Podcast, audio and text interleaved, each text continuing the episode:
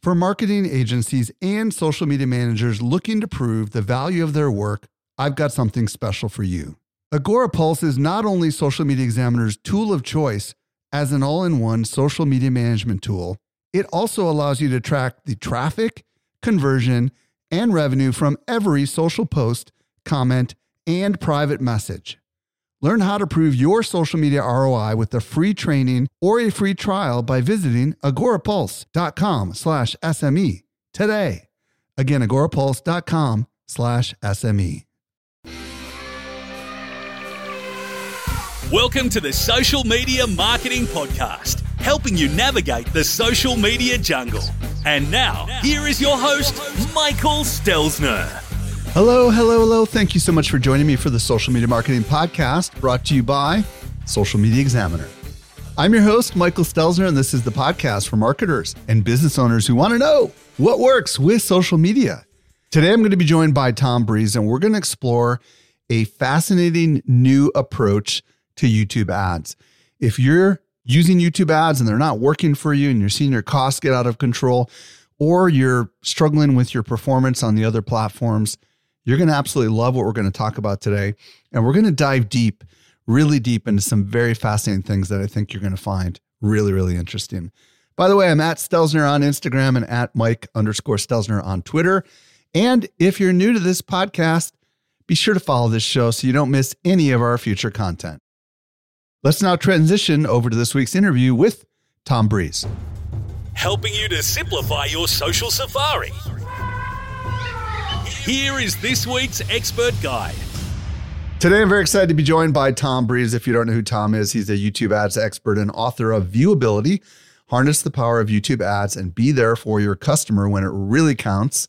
His company is Viewability, and it helps businesses who sell high ticket products and services get more leads and sales with, you guessed it, YouTube ads. Tom, welcome back to the show. How are you doing today? I'm good, Mike. Thank you so much for having me back. Looking forward to this conversation. I'm very excited to have you here today. Today, Tom and I are going to explore a new strategy for YouTube ads. Now, Tom, the last time you were on the show was uh, quite a few years back, and it was in 2020. And we're going to get to what's changed since then. But before we go there, there are some people listening to this show right now that are maybe more focused on Instagram or Facebook or TikTok or LinkedIn, and maybe they're not paying attention to YouTube ads. And what I would love you to share with them is maybe why they might want to pay attention to YouTube ads. What's what's your take on why they might want to explore this opportunity? That's a great question. And I think we should start out by acknowledging how big YouTube is and how fast it's growing as well. Like it we all know where YouTube is. If you look at like the youth of today, they're treating YouTube as the platform that's pretty much overtaken TV now. And it just becomes this behemoth that keeps on growing. Its revenue keeps on increasing. so uh, the ad inventory and, and how brands advertising the platform keeps on increasing. The platform's getting better. And more recently, YouTube, have, which is kind of a bit more behind the scenes, they've kind of shifted their gears a little bit to move from an advertiser focused outlook, so to speak, to more of a user based outlook. And we can get into that later, but like it means that they're now focusing heavily on user experience and making sure that when people go to that platform, they're spending a lot of time there. They're liking the content they're seeing, they're engaging with it, and it's becoming a stickier and stickier platform. So, for a brand that's considering a platform outside of the Facebook, Twitter, TikTok, LinkedIn ecosystems, YouTube is this this like huge platform that works very differently because it's still considered, I think, a social media platform stroke search engine. No one knows where to place YouTube necessarily. But it's this platform where people go to when they're full of intent, they're looking for answers, they're looking for solutions. And if you're a brand that has good content and good value to share, it's an amazing platform to be on. And when people are there, this like the average session duration is 40 minutes. Wow. Yeah, which is huge, isn't it? So people go there. Some people will be there for a short period of time. Some people are there binge watching content. And we're all guilty of it. We know what that's like. You get into YouTube and you go down the, the rabbit hole and you're just consuming content and you realize, wait a second, I just spent an hour doing this. But during that period, there's a very good chance you've watched some videos from new brands you've experienced for the first time, and you've got to know them, you've got to like them, you would trust what they have to say. And if you spend enough time with them, you're starting to consider even buying something from them. You want them in your life more because you think like this is really good content. I want more of it. And I think that's really important from where we're at right now and moving this this world of AI. We're going to have so many sources of information we can gather information from. And when you have that and you have a overwhelming amount of information out there just present and always being created on the fly, you're going to start to lean towards and pivot towards sources of information and say, I need a brand. I need someone who I can trust to give me the information I need. And that's where video works particularly well, but obviously the home of video is on YouTube. So if you can establish your brand now on YouTube, you stand to position yourself as that thought leader, but also in the eyes of your viewers, they'll get to see you, know you, like you, trust you, but would value you and would go back to you to see what you have to say. I do that all the time. I kind of subscribe to people's channels because I'm like, if I want to buy a new camera, I know exactly the channels I'll go to to see if they've reviewed those products. And if they like them, I'll buy them. If they don't like them, I won't buy them. And I don't consider even the, the brand telling me how great it is. I want to see what the YouTuber has to say about that product. And it says a lot, doesn't it, about the brand and the impact you can have if you're a if you're a contributor on those platforms. You know, and there's a couple thoughts that are going through my mind. Number one, it's a video first platform, which means audio will be unmuted, right? This is worth like actually emphasizing, right? Because like on Facebook or Instagram, audio is not going to necessarily be unmuted, right? Like, and when you're watching YouTube as a consumer, you're expecting to hear something and see something, right? And the fact that that ad is actually not muted is actually a really important thing. Would you agree with that? Totally. I think that the, the user consumption of content on the platform is very much so that, as you say, we're not scrolling and doom scrolling through videos. We're selecting the videos we want to watch and then sitting back and actually watching the content.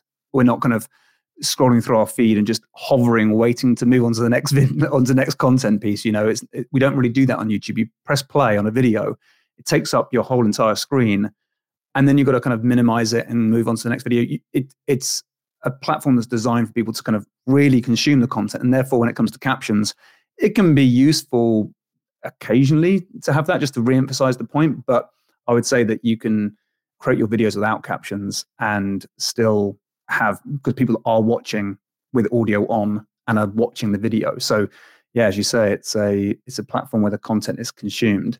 And and I think on top of that as well is that by creating a video, there's effort involved in that.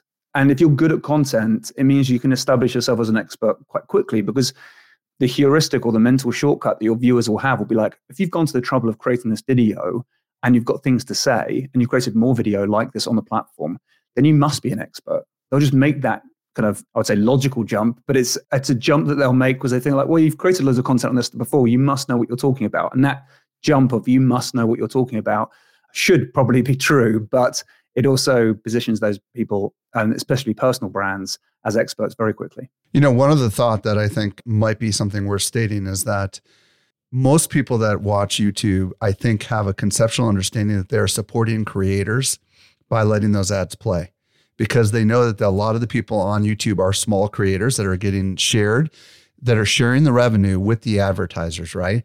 And I think that some people are actually going to not hit the skip button on their favorite YouTubers because they know that that's actually helping the YouTuber, which is actually good for the brand.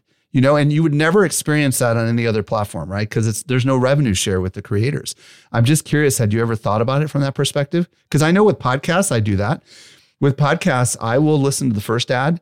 I may not listen to five minutes of ads, you know, but I'll listen to the first one because I know that's probably the most expensive ad and I want to support the creator. That's interesting. I haven't thought of it like that. I always just look at the ad and press skip. But I think it's legit, don't you think? I, but I think it's, I think for your favorite creators, you might actually not press skip. You know what I mean? Depending on where it is. If it's in the middle of the the video, you might just be like, okay, I know this is supporting the creator, so I'm going to go ahead and let it let it go. Just throwing it out there.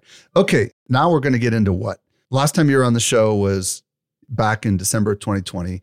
It's now summer of 2023 as we're recording this, approximately spring summertime, and a lot has changed, right, with YouTube ads. So why don't you just kind of reveal for those of us that haven't been paying attention what has changed? Because it's pretty dramatic what's changing here, isn't it? Yeah, there's two really big moves. One that's pretty well known in the ad space, and one that's not very well known in the ad space. And there's a plethora of other mini changes that have been happening as well. So I, we've been, I've been writing a book recently, and I think I'm up to like something like 34 dots. I've called it connecting the dots as one part of this chapter, just to be like, you need to look at YouTube differently if you're a promoter or an advertiser on the platform. And there's like 34 different things that are worth considering. Wow. But there's two really major things that have changed the game drastically. And when I say change the game, it's changed the game already, but we we won't really notice it until it's too late if we don't take action now. And that's not a warning. It's more like it's just happening. It's just the way we're going. And that doesn't even include AI. So that might be another big dot that we probably need to handle in the next couple of years. But the biggest obvious thing that's happened is the removal of many types of targeting that have been the uh, the bread and butter of running YouTube ad campaigns. So in the past, if a client had come to us and or a prospect had come to us and said, we, we want to get into YouTube, we want to diversify some of our traffic sources and be on the platform of YouTube, we're getting started can you help us? One of the biggest things I'll look for is like, can I get in front of that audience easily? If I can target that audience easily, then my life becomes a lot, lot simpler to run those campaigns. And the targeting I would have gone for in the past would be things like placement targeting, which is where you can make sure your ad runs in front of other videos by literally selecting the content creator's video and say, I want to run my ad in front of that video there. And you can select actually the, the individual videos or the channels. That was like placement targeting. You could have keyword targeting, which is where if someone's recently typed in a keyword or have been watching videos about those sorts of keywords, then you would tag, like you'd almost like show your ads in front of those people. There was topic targeting, where if you if a user was going to YouTube and watching lots of content around that particular topic that you chose, which was like a Google topic uh, that they created themselves, then you can say, "Oh, I'll select that topic that could be useful to advertise."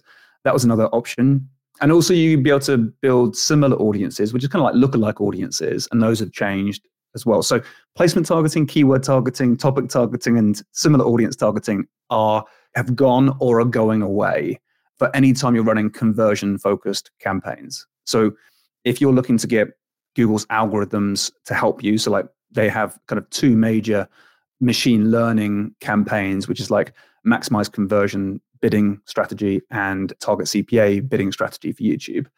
Those are the main ones. When you're running your campaigns, you're saying to Google, can you help out a little bit? Like, can you help optimize and get in front of the right sort of people? And I'm going to give you this targeting. Well, that targeting's now gone away. So, just so I can clarify, so when you're running ad campaigns that are focused on conversions, they're removing all of these targets, but you can still target these in another way. Is that what I'm hearing you say? Or or no? Yes, you can you can target them in other ways. You can still use placements, keywords, topics, not similar audiences. Those are actually going away across the board, but they're being folded into a different type of targeting. Let's focus on placements, keywords, and topics as, as targeting options. Yeah, for, if you wanted to run conversion focused campaigns in, in Google's eyes, conversion focused campaigns, then they're all gone away. And, and that's going to be 95, if not more, percent of YouTube advertisers will be using that type of targeting strategy. I see. And so now it's gone a lot more audience based. So there's a lot more reliance on things like custom audiences, where you can build audiences for yourself based off keywords that people have typed into Google or websites they visit. And then you can use things like in market audiences. Those types of things that have been around for a little while and now becoming the major way to target your audience on YouTube. Interesting. And some people are able to make that change quite easily. They kind of are able to find those audiences, create them themselves, and then make it work. And that's great. But there's a lot of people that are really struggling to do that. And it's becoming a problem because obviously, if your CPAs or your cost per acquisition goes up and you can't afford the traffic, all of a sudden YouTube becomes a very difficult game to be successful on. And that's happening to a lot of brands. We get a lot of people coming through to us being like, what do we do?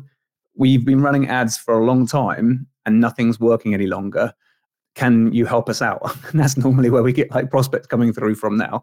We see a lot of that in the marketplace. And it's not like we have all the answers for that focus. So they, they've taken these targeting options away. You, as you say, you can still use those targeting options in other ways.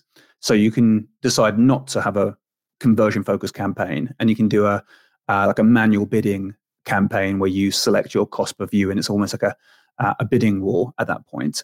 Those have notoriously not been very successful in recent years compared to the conversion focused campaigns. Or there's those targeting options are available for very different ad types that we'll get into, which is part of a, a strategy that I recommend for people. What I'd say is it's just harder because of that getting into advertising on YouTube. It's the, like the on ramp of getting onto the kind of the highway of really successful ads on YouTube is harder than it's ever been before, right at this moment in time. It's caused problems for a lot of people. I think long term it's going to be great. It's just that short term people have to adapt or it's going to be problematic for them. What about this CPM CTR pairing thing that we were talking about in our pre-call? Yeah, this is the second big big change that's kind of gone onto the radar and people haven't realized but only now they're starting to see the ramifications of this change that YouTube had made. So just before the pandemic really took hold, when and this is the start of when YouTube were bringing out these uh, conversion focused campaigns where you could use some of the machine learning, YouTube shifted from a, a bidding war strategy, so to speak, like like the good old days of Google advertising almost, where you say, well, I'm willing to pay this much to be right at the top with my ad on the Google interface. It's same with YouTube. You'd almost be like, right, my maximum cost per view will be a dollar or five dollars or whatever you wanted to be, and you'd almost like outbid your competition to show your ad. And then they started to introduce the machine learning, and they and those performed very well after a few months of testing and things.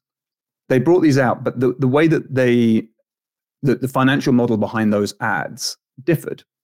And what ends up happening is that and well, the whole reason why they did this is because they realized that they want to make sure that people stay on the platform.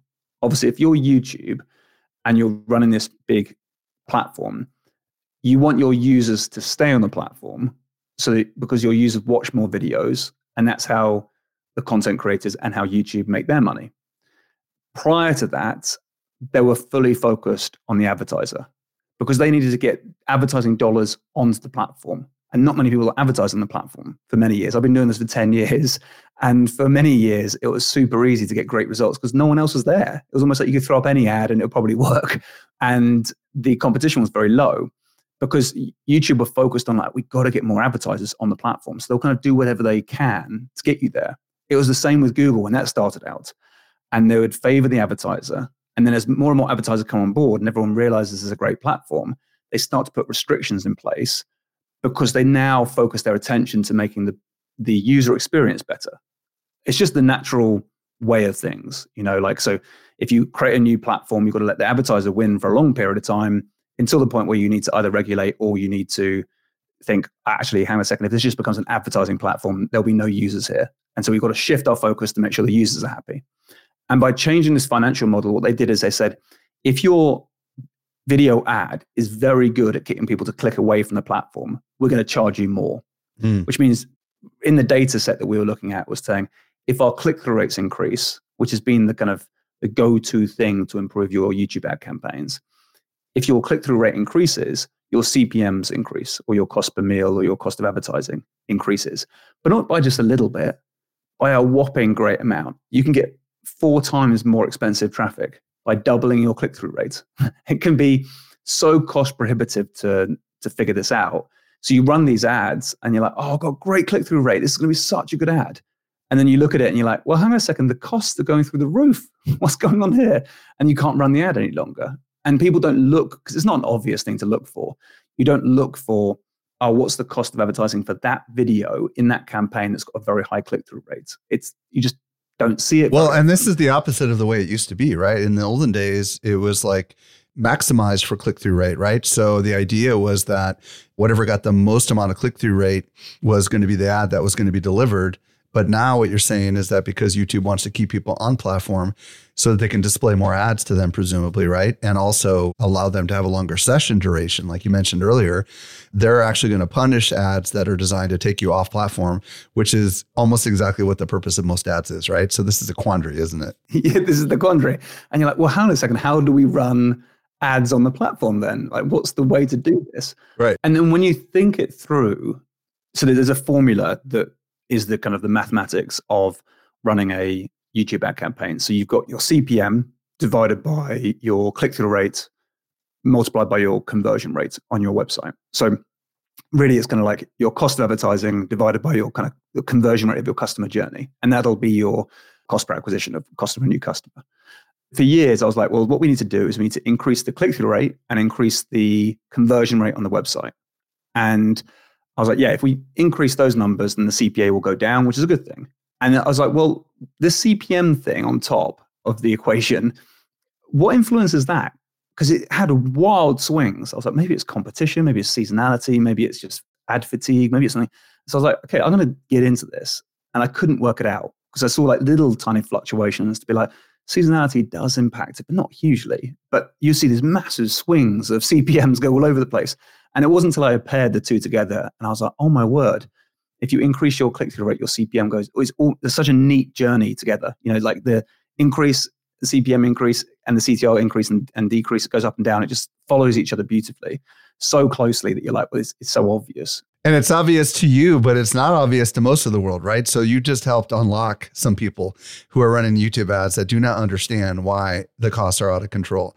And it's because you're doing the opposite of what YouTube wants you to do, although you are doing what you want to do. Did you know that we can deliver awesome marketing info directly into your inbox? Simply subscribe to our weekly newsletter that comes out three days a week. You won't miss any of the updates going on in the world of social marketing. Visit socialmediaexaminer.com slash get updates. And I think this is a good transition into like, let's talk about the solution. How do we go about creating ads, what strategy ought we take considering this quandary, right? Like, which is we got to leave people on the platform if we want the more economical thing, but that doesn't seem to fit with what our objective is, right? So, yeah. I'm glad you're kind of you're thinking it through in exactly the way I thought it through. I was like, well, hang on a second, this is like the complete opposite yeah. of what I got to do here, and, and and it's a genius move by YouTube really because the outcome is a better experience for everybody. So when you advertise, you're having to align with a customer experience. And if you can get a good user experience or good customer experience with your advertising, then you you stand to make a lot more profit and scale in your campaigns. So the way you do it, and if you go back to the mathematics thing, is you say, right, you reduce your CTR, you reduce your click-through rate, which reduces your CPMs. So you're back in the sweet spot. But then you have to make sure your conversion rate is much, much higher. And the way to do that is to build more of the customer journey and more of the relationship building all onto YouTube. And so you need more time to do that. So now you would say, right, okay, well, look, what, what happens if we were, create, we were to create a longer video ad, maybe 10 minutes, let's say, and it might be eight minutes of almost like pure value and content. So it'd be perfect for an organic video on YouTube, along with a two minute call to action, because you've earned their, their trust. You've earned that time to be able to pitch something to your users at that point, those viewers at that point. And that format in itself, by running it for longer, you're going to find that you have a much lower click through rate, but you've built ridiculously good relationships with people. They've got to know, like, and trust you. You, I recommend you put your your price point of your product, or at least give them a real clear call to action and tell them exactly what to go do on the video itself. And so you're building a relationship. You're telling people exactly what to do. You're really informing them of what the next step looks like. And at that point, because it's 10 minutes, you're going to low, lower click through rates, lower CPM. But then if someone does decide to click, they're so informed that your conversion rates go through the roof. And what we noticed is that, like, actually, do you know what? Some people are just sitting on amazing ads they've created because they're, they're organic experts, they're content creators. They've created this really valuable content and just a subtle pitch at the end to say, hey, by the way, if you've liked this, we do have this other thing that I think you're going to really enjoy. Subtle call to actions can work ridiculously well for the platform and for your users because you're coming at it from a standpoint of saying, this is really, really high quality value. People love that. And then are informed of where the next step would take them. And they go and take that action. And it shouldn't be surprising, but from a performance advertiser or like a direct response advertiser through and through for the last 10 years, it's like, well, yeah, it, does, it makes sense to just give people really good value and content and deliver on that and then tell people what the next step is. Because at some point, you'll probably be doing that in the customer journey anyway. You might as well just front load it and put it all onto YouTube and get far more people watching your content. you, you'll see that when you do it like that, you'll have of the people that start your video, you'll have 50% of your audience still watching after like eight minutes. It's crazy high retention. And that's what we kind of almost gear up for is to say, how do we get really high retention? Because if we get that, we can build a relationship with so many people, you build your brand, and it becomes really profitable. So that's kind of like the, the timing framework of, of an ad and like the overall strategy, so to speak, of saying, how do we put this together? But where I go with this is to say, if you were looking to build a campaign and start up a campaign like this, I would say, right, do you have any content that's really killer right now already that you've created in the last year or so? That might be plenty good enough. But I would, think about like your customers, and because when you run these sorts of ads, I would recommend running what's called an in-feed video ad. You're meeting people in their flow. So on YouTube, instead of interrupting them with an ad that kind of comes up with a, called a pre-roll or an in-stream ad, you're not going to run those sorts of ads, um, not to start with anyway. What you do instead is you run in-feed video ads. These are the ads that come up um, on the right-hand side when you're watching on a desktop, or if you're watching on a mobile device. As you scroll down, there'll be like a you could sponsor your thumbnail and your title there. So you're basically paying to be in front of your customers, but just with the thumbnail, and, and you'll only pay if they click to play your video. But the beauty is there, you're, you're kind of you're meeting them when they're in the flow. They don't really realize it's an ad because it's only a very subtle marker to show it's an ad. Not many people realize that. So you're kind of paying to to play organically, so to speak. You're saying I'm I'm willing to pay to get this video in front of my viewers, and if they decide to play it, then I get paid. Oh, then I have to pay. Sorry. And that is a really simple, elegant way of advertising because you're just getting in front of them like their normal flow, their normal experience.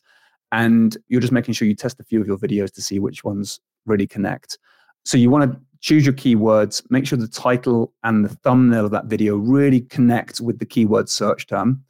And then the first three seconds of what you say needs to correlate to the title and the thumbnail. If those are all, those three things are closely tied together, you'll find you'll be setting yourself up for really high retention, which is the key to this, is to make sure you get really, really high retention. A uh, quick question on, on this keywords and really research in general, right? Like not everybody listening to this is going to have that killer organic video that they that that already seems to have a really good retention graph and is highly educational and has a decent call to action at the end of it. You said some keywords. So talk about keywords like and give us a little bit of insight on whatever kind of research we should do so we kind of can prepare to make this video perform. Okay, cool. So uh, YouTube keyword research is is a difficult one to master. And I'm I'm speaking at this as a advertiser there aren't many good tools out there, to be quite honest. There's some, there's a lot of good predictor tools, so to speak, that like answer the public. For example, there's one that I might go to every now and again. But really, the, the way that I do this is I start off with a seed keyword idea. I'm just like, right, what I think I can create content on is this. And so I'll have like, okay, cool, I've got an idea of what I think I can kind of talk about. Uh, but, but what does YouTube have to say about that? because it's one thing coming up with like a Google related keyword search. You think, ah, okay, cool. This is what people might type in. But what people type in is irrelevant, not irrelevant, but it's very like it doesn't weigh heavily in my mind, so to speak. What I'll do instead is I'll be like, right, give me give me a keyword idea, Mike, and then we can kind of explore it a little bit. Let's say how to create a thumbnail. Let's say you're a graphic designer, okay, and and you're trying to sell thumbnails, okay. Okay, perfect. All right, so you might say how to create a, a YouTube thumbnail, for example. I would start there. I wouldn't try and embellish it any further. I wouldn't try and say how to create a killer thumbnail or anything like that. I'd just say how to create a thumbnail. And I'll go to YouTube and I'll type those keywords in. And then what I'm going to do is I'm just going to look through all the titles of the videos that come up. And there's going to be a very good chance that it'll be videos that will be out there. It'll be like the best three ways to create thumbnails in 2023 I'm like, oh, okay, I could do that. I could do a good version of that and or have my opinion. Or uh, I've got five ways of doing it actually. So you, you're going to get the framework and the idea of what a good title might be for your video. And so that's what I'd kind of start with is to say, try and come up with the title of your video and then and then think like what would my thumbnail look like if I was to do that? And I, almost like I know I can create the content for it, right? But it's like I'm just going to shape it to be very very YouTube friendly. And then when I go and get my keywords, I'm literally creating keywords based off the titles of the videos that are already ranking. So I'm not using Google or anything like that. I'm literally just going through and be like, right, what's the first one about? That's the top 10 ways to create YouTube thumbnails in 2023. Now, if that was a keyword, I might say, or if that was the title, sorry, of the YouTube video, I might then turn that into two or three different keywords that I would use in my campaign. So it might be something like thumbnail design or something like that. Well, yeah, it could be. So that would be the obvious one that would ch- jump out at us, wouldn't it? But I would almost like say top 10 ways to create a thumbnail. That's a keyword. A keyword can be an entire sentence, is what you're saying? Yeah, less than eight words, I think it has to be. Okay, good. So yeah, so so then I'll be like, right, top thumbnails of 2023 or uh, top YouTube thumbnail creation 2023. And I'll play around with so many different things. I might even type in YouTube thumbnails, thumbnails, YouTube 2023. I know it doesn't make any sense whatsoever. What are you looking for when you type these in? Just to see if a different variety of videos come up, or like how do you even know which ones to use? I won't know. So I just dump a load in and then I start spending money on them. I see. And you'll be so surprised which ones win. I don't know until I start running some money. But like the beauty of this camp, this type of thing is you can spend $10 and get so much data because your $10 will get a lot of views and a lot of views will tell you how much retention those views turned into. And so if you had like, let's say 20 views on a keyword that you just made up, you didn't know if it's going to work or not. And you had, you had like um, 100 views, let's say 100 views on a keyword that you didn't know if it's going to work or not. But then you saw the retention numbers were really high. You'd be like, that's a good keyword. I know it is because they're watching the video all the way through. And I spent a dollar and I know now it's a really good keyword.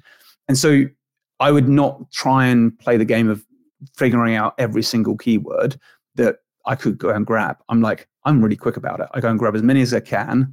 And then I'd use that for my second round. I'd be like, right, of the 50 that we started with, 10 seem to be working quite well. Now use those 10 to generate some more keyword ideas of different titles that I can extrapolate into keywords again.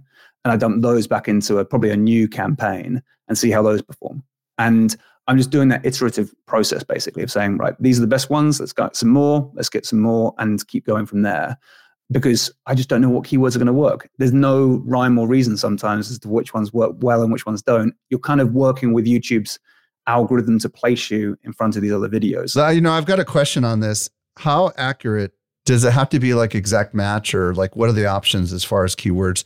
Does YouTube kind of in, try to figure out the intent of the way you put it in there or do you put them in quotes? Do you understand? Like in the olden days when I used to do Google ads, you had options to do exact matches versus, you know, I don't know, other, uh, whatever they called them. Is the same thing still with YouTube? Officially, you can set them up like that, but I don't. Um, I literally just put them all in broad we've tested it quite a few times. There's no no real difference uh, whatsoever. The only time I would be dubious about whether a keyword is going to work or not, because I normally keep it very closely knit to the actual topic and title of the video. And then I make sure that the creative is good enough, like the video is good enough to uphold and say that will answer that question.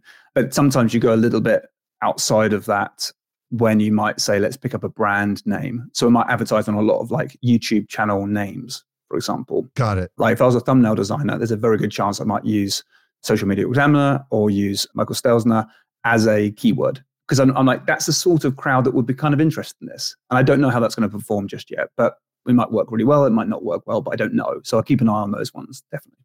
Now, of course, we're using an example of a thumbnail designer, which is kind of unusual, but the thumbnail itself, normally I know a best practice on YouTube is not to have the same words as the title of the video, but for a YouTube ad, any thoughts on like what we should or shouldn't include in the thumbnail? Is it generally best just to have a visual or words in there? What's your thoughts?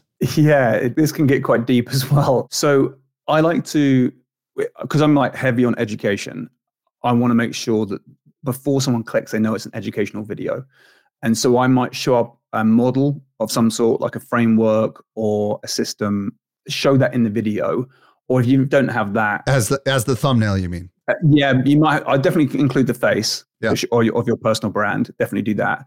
And I wouldn't make it staged. I'd make it like you're halfway through your video. So don't make it like a beautiful shot of you smiling. I would make it more like that you're in the video. Like it was legitimately just captured from the video. Yeah, exactly. You might just say, oh, halfway through, I found a good bit that looks like I'm teaching. I'll use that. If there's graphic designers here, then they might kind of put like a, a nice shadow around you as the individual, just make it pop a little bit more, or put some color around it, for example, and just make it a bit more obvious of what you're talking about.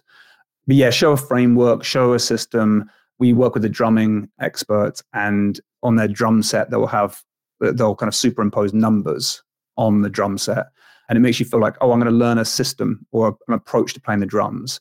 And then they'll use emojis as well as a big part of it because emojis are a small little icon, but can exp- can actually do a lot of communication. You know, like a, a mind blown emoji, for example, stands out as well as it kind of tells you like this is going to be a great video probably, and uh, and then you might even if you definitely had like the five ways to do something, I'd probably highlight that as well. But you don't want to overcrowd it. You just want to make sure it's um, nicely designed. But those are some cool. kind of bullet point ideas to think about. Let's talk about your how to create a great organic video that could be used as an ad. I know you have a cool little system. Maybe we could go through that real quick. Yeah, exactly. So this is called Educate, and um, it's an acronym. So there's uh, each letter uh, stands for something, and um, but that would be talking about thumbnails. Like Educate as a um, a system of like seven letters could be a perfect thing to add to a video you know so it's like or the video thumbnail. So you're like you want to learn the educate framework. It's like oh cool i'm to I'm, you're to buying time from people as well because you're saying like you're going to learn a whole framework. You're going to stick around for 15 minutes maybe because i've got this to talk about you know.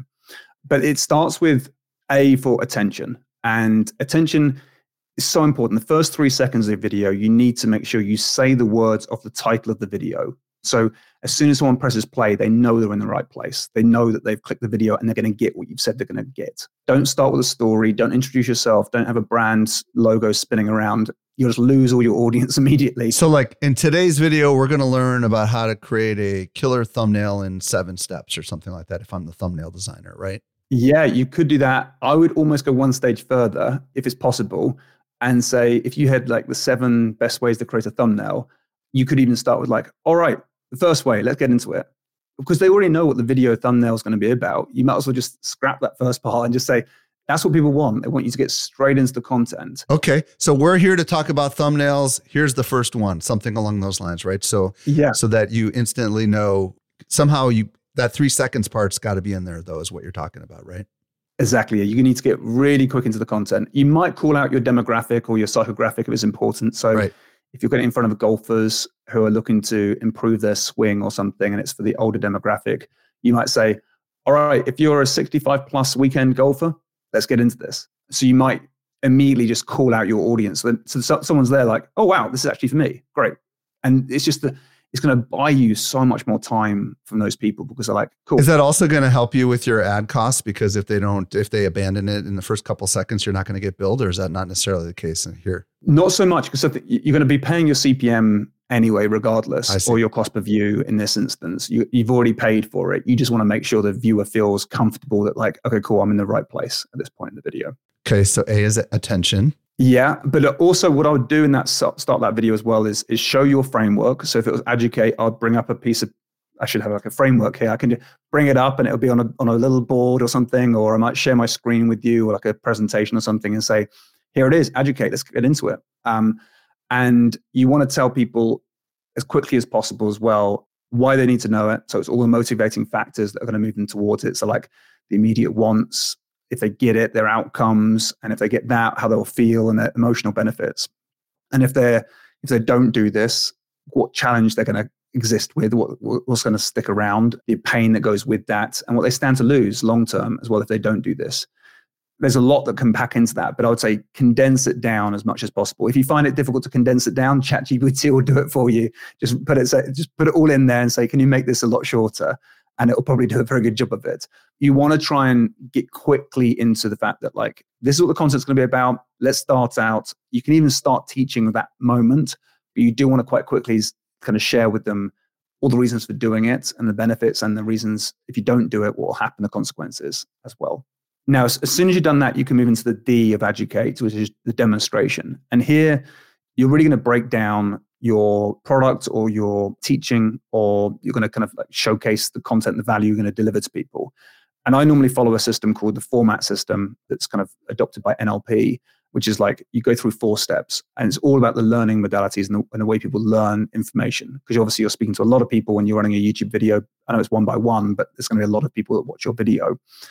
So you want to talk about like, if you're going to break down your system, let's say it's educate, you would break it down so that you would have why each step is important, what they need to know, how it might be put into practice, and then what that's going to mean for them. So it's kind of the four steps why, what, how, and what if. Um, and if they have those four parts, if you go through those four teaching like, modalities as you go through each step of your action plan or your kind of your framework or whatever it is you're teaching, people are just going to feel like, cool, I'm in the right, I know where I'm at, I'm, I'm learning this and I'm going through your framework. And it makes it much easier to consume. Now, in terms of how long to make it, earlier we said an eight minute video with a two minute call to action. It could be longer than that. It could even be shorter than that. But I would say that time is a really interesting concept when it comes to advertising because if someone feels that they've spent a lot of time with you, they'll perceive that they've that it's kind of a sunk cost fallacy. They're kind of like they've been here for long so long, they've got so much value from you. There'll be a little bit of reciprocity of like, I want to pay back. I like this person and I would buy their programs. But also, once you start investing a lot of time, this is why VSLs work so well, video sales letters work so well. Once you've spent, spent like 20 minutes to 30 minutes watching a video, you're like, oh, well, now I've got to buy the thing because I can't just say that I watched 30 minutes and then just disappeared. it's almost like the, it's a bit of a fallacy, but it, it, it really is a motivating factor for a lot of people. They've kind of sunk that much time into something. The demonstration is make sure you just deliver value. So keep it concise, but if, it, if it's longer because of good reason for it being longer, then great, go for it. And then once you've done your teaching, you're to now move into your call to action. And this is all the rest of educate, really. Um, so you can infuse this in as you go, but and, and you don't need to cover everything I'm going to talk about. But the U of educate is um, so it's A D U C A T E. U is for unique. So unique is saying that you have to be unique to the viewer, and your solution has to be unique to the to the user. So you want to make sure you talk about your motivation to create this framework in the first place. Like, why was it so important for you to fix this problem for people? And you want to share with people your values. Like, and you may not have uncovered this for yourself before either, but like, why do you do what you do? Why is it so important to you? And what are your values? Like, it's really important to share that with your viewer because it will make them connect with you a lot, lot more powerfully if they feel like, oh yeah, I can, I stand for the same thing. Like, if you just wouldn't put up with this problem any longer, and why is that the case? Maybe there's a bit of a backstory behind it. They'll feel like not only you may be qualified because you're an expert in this area, but they emotionally they're attached to you. They're kind of connected on the same journey with you, and they, they want to be part of your mission almost to fix this problem. Now, you also want to show people, so you're showing them your values and, and why it's so important to you. You also want to show them your unique point of view on things. So if you have a background that allowed you to tackle this problem in the first place when no one else had that background, and that's why you were able to fix this problem, you definitely want to talk about that. So, so for me, looking at advertising on YouTube, I feel like I have a unique perspective to most people because I've been doing direct response advertising on YouTube for 10 years.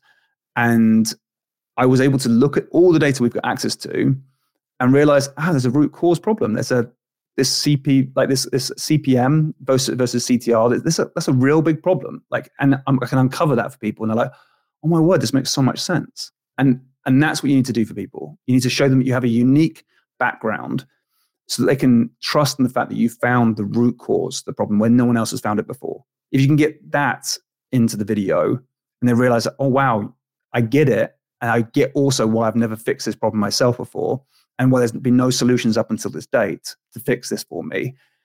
This is a solution that, that actually will work for me. So that's a, it's a really important part to position your, your solution and your value to people as well.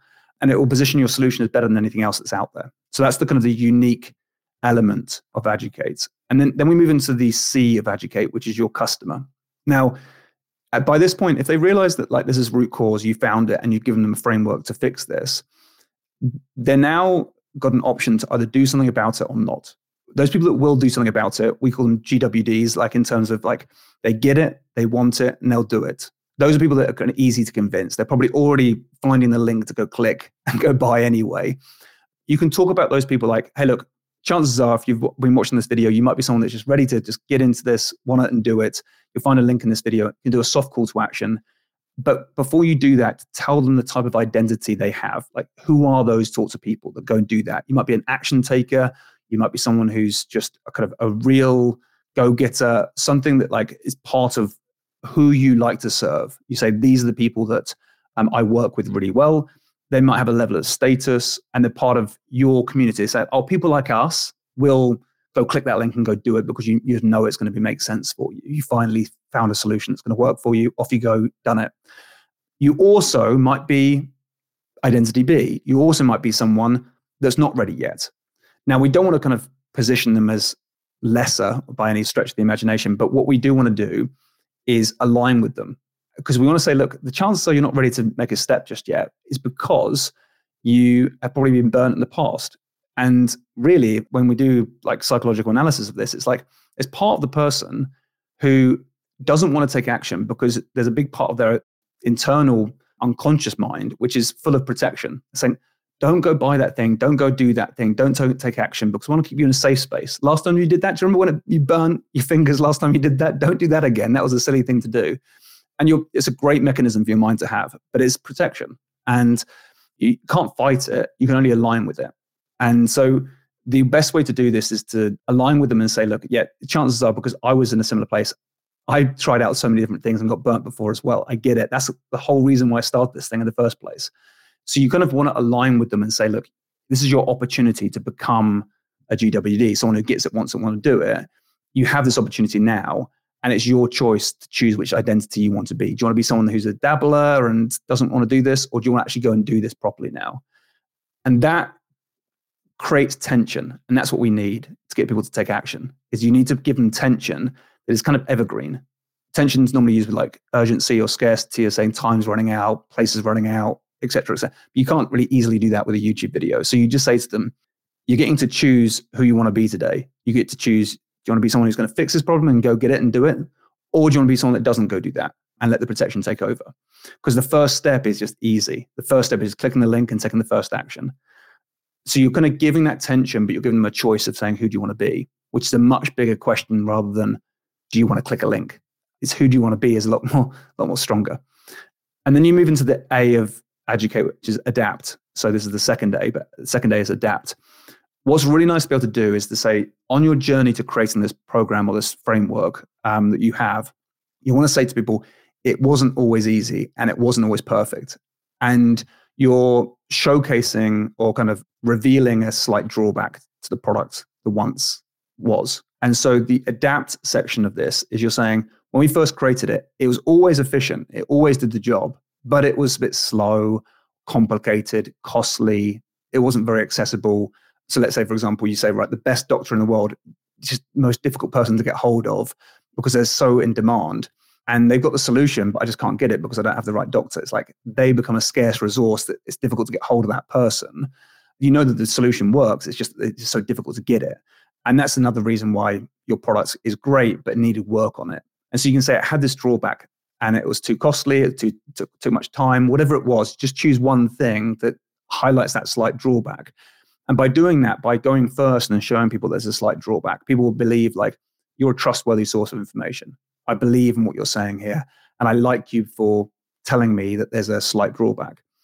And you can say that's how, why we had to go back to the drawing board or where we had to kind of keep on improving this product until it was ready. And now that it is ready, that problem is fixed. People are getting results in record time. Uh, it's now accessible for a lower cost and it's more accessible than ever before. Whatever the solution is that fix that problem to begin with is to be able to be highlighted in the video. And that leads you on to the T of educate, which is where you now talk about the trust element of your product. You can say, now that problem is fixed, or now that kind of slight drawback is fixed, look at the accolades we've got. This is the press talking about it. These are the events that I speak at. This is the book that I've written. Here's the testimonials we've received, the reviews we've received, whatever you want to kind of talk about your success stories is where you can get an opportunity just to quickly mention them. Don't go deep into them. Just more a case of just like saying, because of this adaptation that we made to the actual framework, it's now got this sort of result. And then you'll go into the E of educate, his last letter, which is the exit, which is where you kind of say to people, here's what you're going to go do next. And you're going to lay it out for them. You can say, go do this, then this. It costs this much money. Go and take your action now. Tell them who it's for, who it's not for, and remind them of their identity again. Are they going to be a go getter or not? And if there's any bonuses or guarantees, you can include it in the video, or you might want to leave that onto the website. So it's up to you at that point. But if you include all of that into a video and condense it down and just make it work for you, you can get it down that last like from the unique ex- uh, to exit. You can get it down to a minute because it's just fine tuning and, and tweaking. You don't have to go deep into the content. You're just pulling out the most important parts of what I've talked about, and you're going to create a great ending of your video that makes people trust you, want to do business with you, and know exactly what the next steps are. And if you leave that price point in the video, then you're going to find that that will disqualify loads of people, and so they won't click, and so your CPM's nice and low anyway. And then if people do click, your conversion rate is going to be ridiculously high because they know exactly what the solution is all about so yeah, hopefully that was useful. that was like a masterclass, Tom. Holy cow.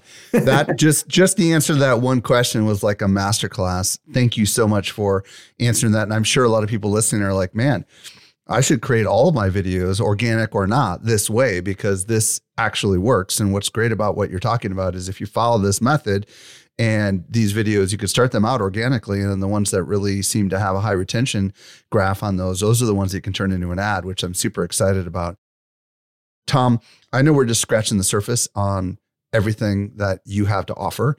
And if people want to discover more about you, because like I said, you know, there's so much more where this came from from Tom. Where do you want? Do you have a preferred social platform? And also, if they want to reach out to you directly, do you have a website you want to send them to? Yeah, of course. So I'm I'm normally relatively present on Facebook, so you can meet me there and just type in Tom Breeze, and there's normally some cheesy face of mine around there, and just reach out. And then um, we actually have a piece of kit, like a tool that we call the X-Ray, that if you do already have YouTube content, you can run your channel through this system, and it'll give you a complete report of all of your retention rates of your current videos, pull out the best bits, so you can work out which videos to create next. And it will just showcase to you what videos are working, what intros could be improved, and just allow you to create better video content that's primed and ready for organic as ad, and as ads, as you mentioned. And we've made an exclusive link for that for, for you guys. So it's uh, viewability.co.uk forward slash SME. So it's viewability.co.uk forward slash SME. And you can go and get a free x ray right there, right now. Awesome. Well, Tom, thank you for putting that together and thank you for coming on and sharing your insights with us. I, I know a lot of brains are like uh, exploding right now and probably writing down lots of notes and about to call managers and bosses and clients and all that fun stuff. So I appreciate your time so much today, Tom. Mike, as always, I love it. Um, you always manage to ask really, really insightful questions. So it's, uh, it's always fun having a chat. Hey, if you missed anything, we took all the notes for you over at socialmediaexaminer.com slash 565. And are you new to the show? Be sure to follow this show. That way, you're going to get all the latest episodes downloaded every single week. And if you've been a long time listener, would you let your friends know about this show? I'm at Stelzner on Instagram and at Mike underscore Stelzner on Twitter. This brings us to the end of yet another episode of the Social Media Marketing Podcast. I'm your host, Michael Stelzner. I'll be back with you next week. I hope you make the best out of your day and may social media continue to change your world. The Social Media Marketing Podcast is a production of Social Media Examiner. Want more good stuff? Sign up for our top notch social marketing newsletter. We deliver it straight into your inbox three days a week. Visit socialmediaexaminer.com slash get updates.